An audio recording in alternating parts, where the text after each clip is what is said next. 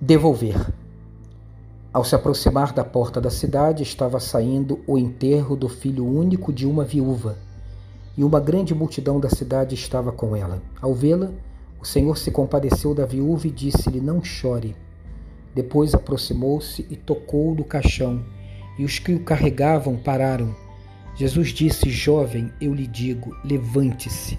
Ele se levantou, sentou-se e começou a conversar e Jesus o entregou à sua mãe. Lucas 7, 12 a 15. Jesus paralisa o cortejo da morte, infunde vida no jovem, ele se levanta e Jesus o devolve para sua mãe. Parece simplório, né? Mas não é.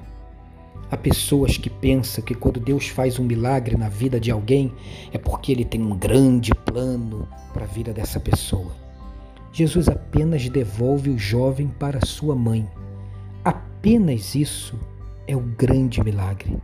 Viver é o grande propósito. Cuidar de alguém é viver com um grande propósito. Jesus devolve a vida para o jovem e devolve o jovem para a vida. Ele nos ressuscita para quem está ao nosso lado, para o pai, para a mãe, para o filho, para o parente, para o irmão, para o amigo, para o próximo do outro lado. Viver é um grande propósito.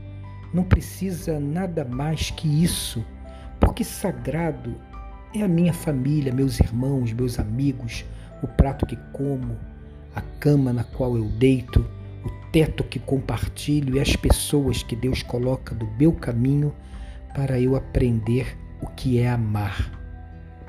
Para amá-las, para ajudar a serem cuidadas e ser amado e cuidado por elas também.